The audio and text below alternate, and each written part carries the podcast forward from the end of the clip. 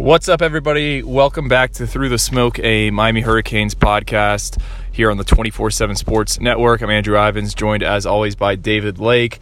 Another instant recap edition. Miami somehow finds a way uh, to survive what would have been a pretty embarrassing loss to Central Michigan, winning 17 to 12 uh, Saturday at Hard Rock Stadium. Uh, it was it was very ugly. I don't really uh, I don't have a lot of positives to say. David, I think my big three takeaways from this game is that the same issues we saw against Florida and North Carolina all came back. The offensive line was absolutely terrible. Um, there was mistakes on special teams, and Miami still struggles mightily uh, in coverage. Your thoughts?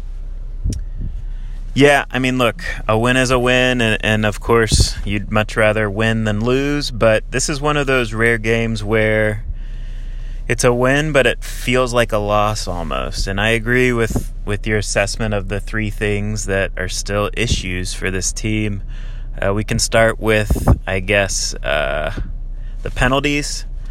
You know, that's just sloppiness. Uh, a lot of them were more competitive type penalties uh, they weren't like the delay of game, false start type penalties necessarily that we saw in week zero against Florida, but still, these penalties kept drives alive against a Central Michigan team that is clearly less talented.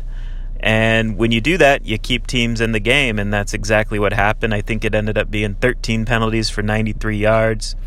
I know one thing that's starting to bother me with this team on the defensive side of the ball is is the way uh, they cannot limit a slot receiver or inside receiver from having a, a good game. Um, that's now been an issue. It was an issue against Florida. It was an issue against North Carolina. Even Bethune Cookman uh, had some success there within the context of whatever type of success they had on offense, which wasn't much, but still. The going into this game, the one guy to know on the Central Michigan offense was Khalil Pimpleton, who was who is their slot receiver. He's a Virginia Tech transfer, so he's a Power Five type talent. He's a guy you need to key in on, and according to stat broadcast during the game, so it's not official, but they had him targeted 20 times. I think he caught what 11 passes for 73 yards. So, what does that tell you? That tells you that now for four games, opposing offensive coaches think they can generate a lot of favorable matchups with their slot receiver in the passing game. That's something Miami needs to address rather than continuing to go with the striker covering it because, quite frankly, it's not working. I think we need to see more Trajan Bandy out there on first down in the nickel corner spot. And then, oh, special teams, yeah. I mean, you know, I don't know. I don't know what to say there at this point. Uh, Bubba Baxa missed. Uh, they got to redo it though because uh, the run into the kicker penalty and he made it. So I guess that's a good thing. Um, you know, I think Lou Hedley, he would have had a really, really good game if he didn't have that punt where he held on to the ball way too long on the rugby style kick that ended up getting tipped.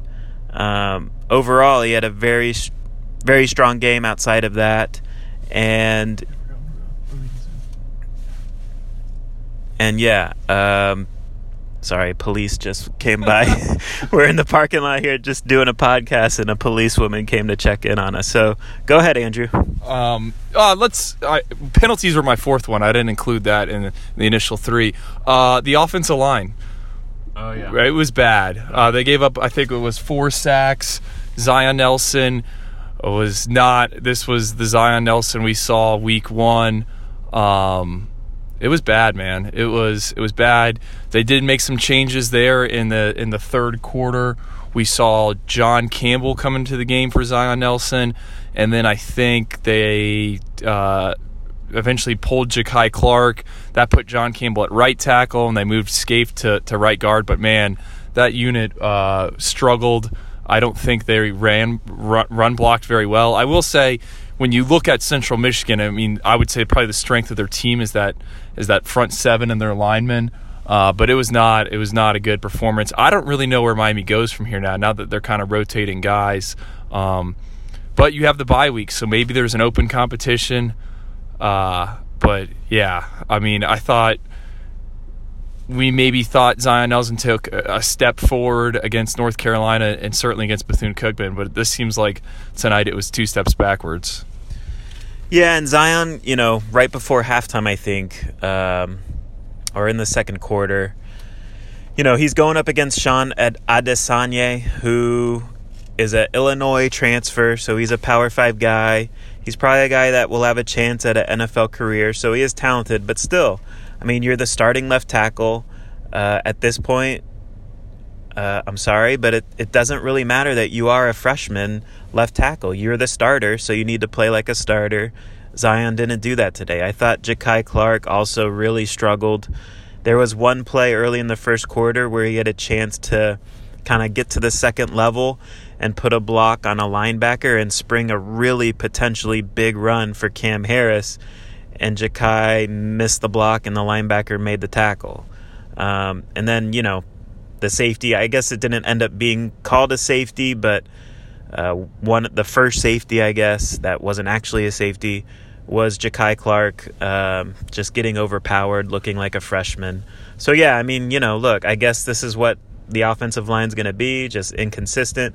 One thing that one complaint I would have, and though typically I'm not a, a play calling criticizer guy, um, but I just think in general this offensive line isn't good enough to do the long developing pass plays like the play action, rollout, wait for a long crosser to come open and hit it.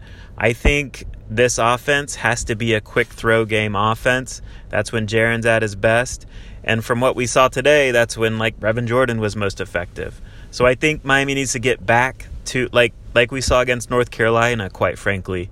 Get the ball out quick, uh, work the quick read option pass game. Um, because, yeah, I think they thought they could kind of do some of these long developing pass plays against Central Michigan, and it didn't work. And if you can't do it against Central Michigan, you're probably not going to be able to do it against Virginia Tech and Virginia in the next two games. You mentioned the play calling, and I'm not a play calling guy either. I mean, I think it's just so easy to point fingers, and we can probably get into this, I don't know, during the bye week in the podcast, but my thing is, does Miami have an identity at all, on offense four games into the season? It's like everything they do is different. There was no Wildcat tonight. That package seems to be thrown out. Uh, I think they only ran maybe one handoff to a wide receiver. They did all that last week. Um, you know, it's just it seems like I guess I'm assuming Dan has this huge playbook, but they only put so much in, and then it, it just it's almost puzzling at times. I mean, the first drive was great. They went to Will Mallory uh, twice. He, he picked up those yards. Then we never saw Will Mallory get the ball again. Um, so it's just it's frustrating to watch. I think, and I obviously know that the offensive line makes it pretty difficult um, to do that. I mean, it's it's bad. I will say, you know, I don't want to end this thing on a complete negative note. Um, if I had to give out a game ball, I thought Greg Rousseau was a was a freak it was pretty. Uh, Blam. Yeah, you know he's he's uh, he's a dude, and he, he had that strip sack where he recovered the fumble, got got to wear the the 305 chain. But man, I don't know. This is this like you said at the beginning of this. This feels like a loss. I'm not very optimistic moving forward. I think every game here moving forward will be a dogfight, aside from maybe the FIU game, because I don't think they're very good. But this was this was bad. A lot of Miami's issues are, are still there. They haven't fixed much. Yeah, so let me keep it positive here and then we'll wrap this up. You mentioned Greg Rousseau. He definitely played well. I think it's time to make him a starter, give him starter type snaps. It's time to make that move. I think Trevon Hill uh, played his best game so far as a Hurricane. I think they need to also work him more into the lineup. I think Shaquille Quarterman and Mike Pinckney played fairly well. Um, compared to the other games this season. And I liked what Gurvan Hall did too. I thought he was very physical. Uh, you know, made made some guys pay after the catch, so to speak, with some hard hits. So those are some of the guys I liked on defense. And, you know, look, Miami has a bye week now.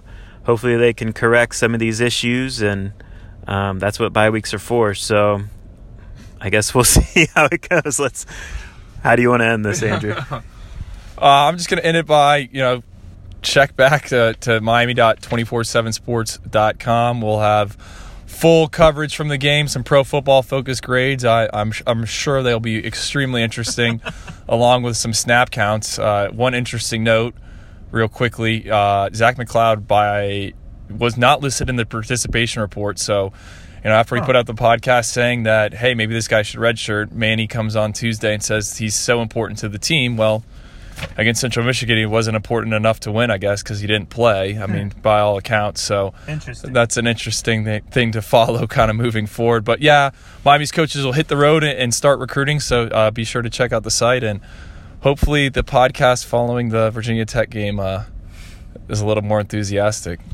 Let's keep it positive. All right, we'll talk to you guys later.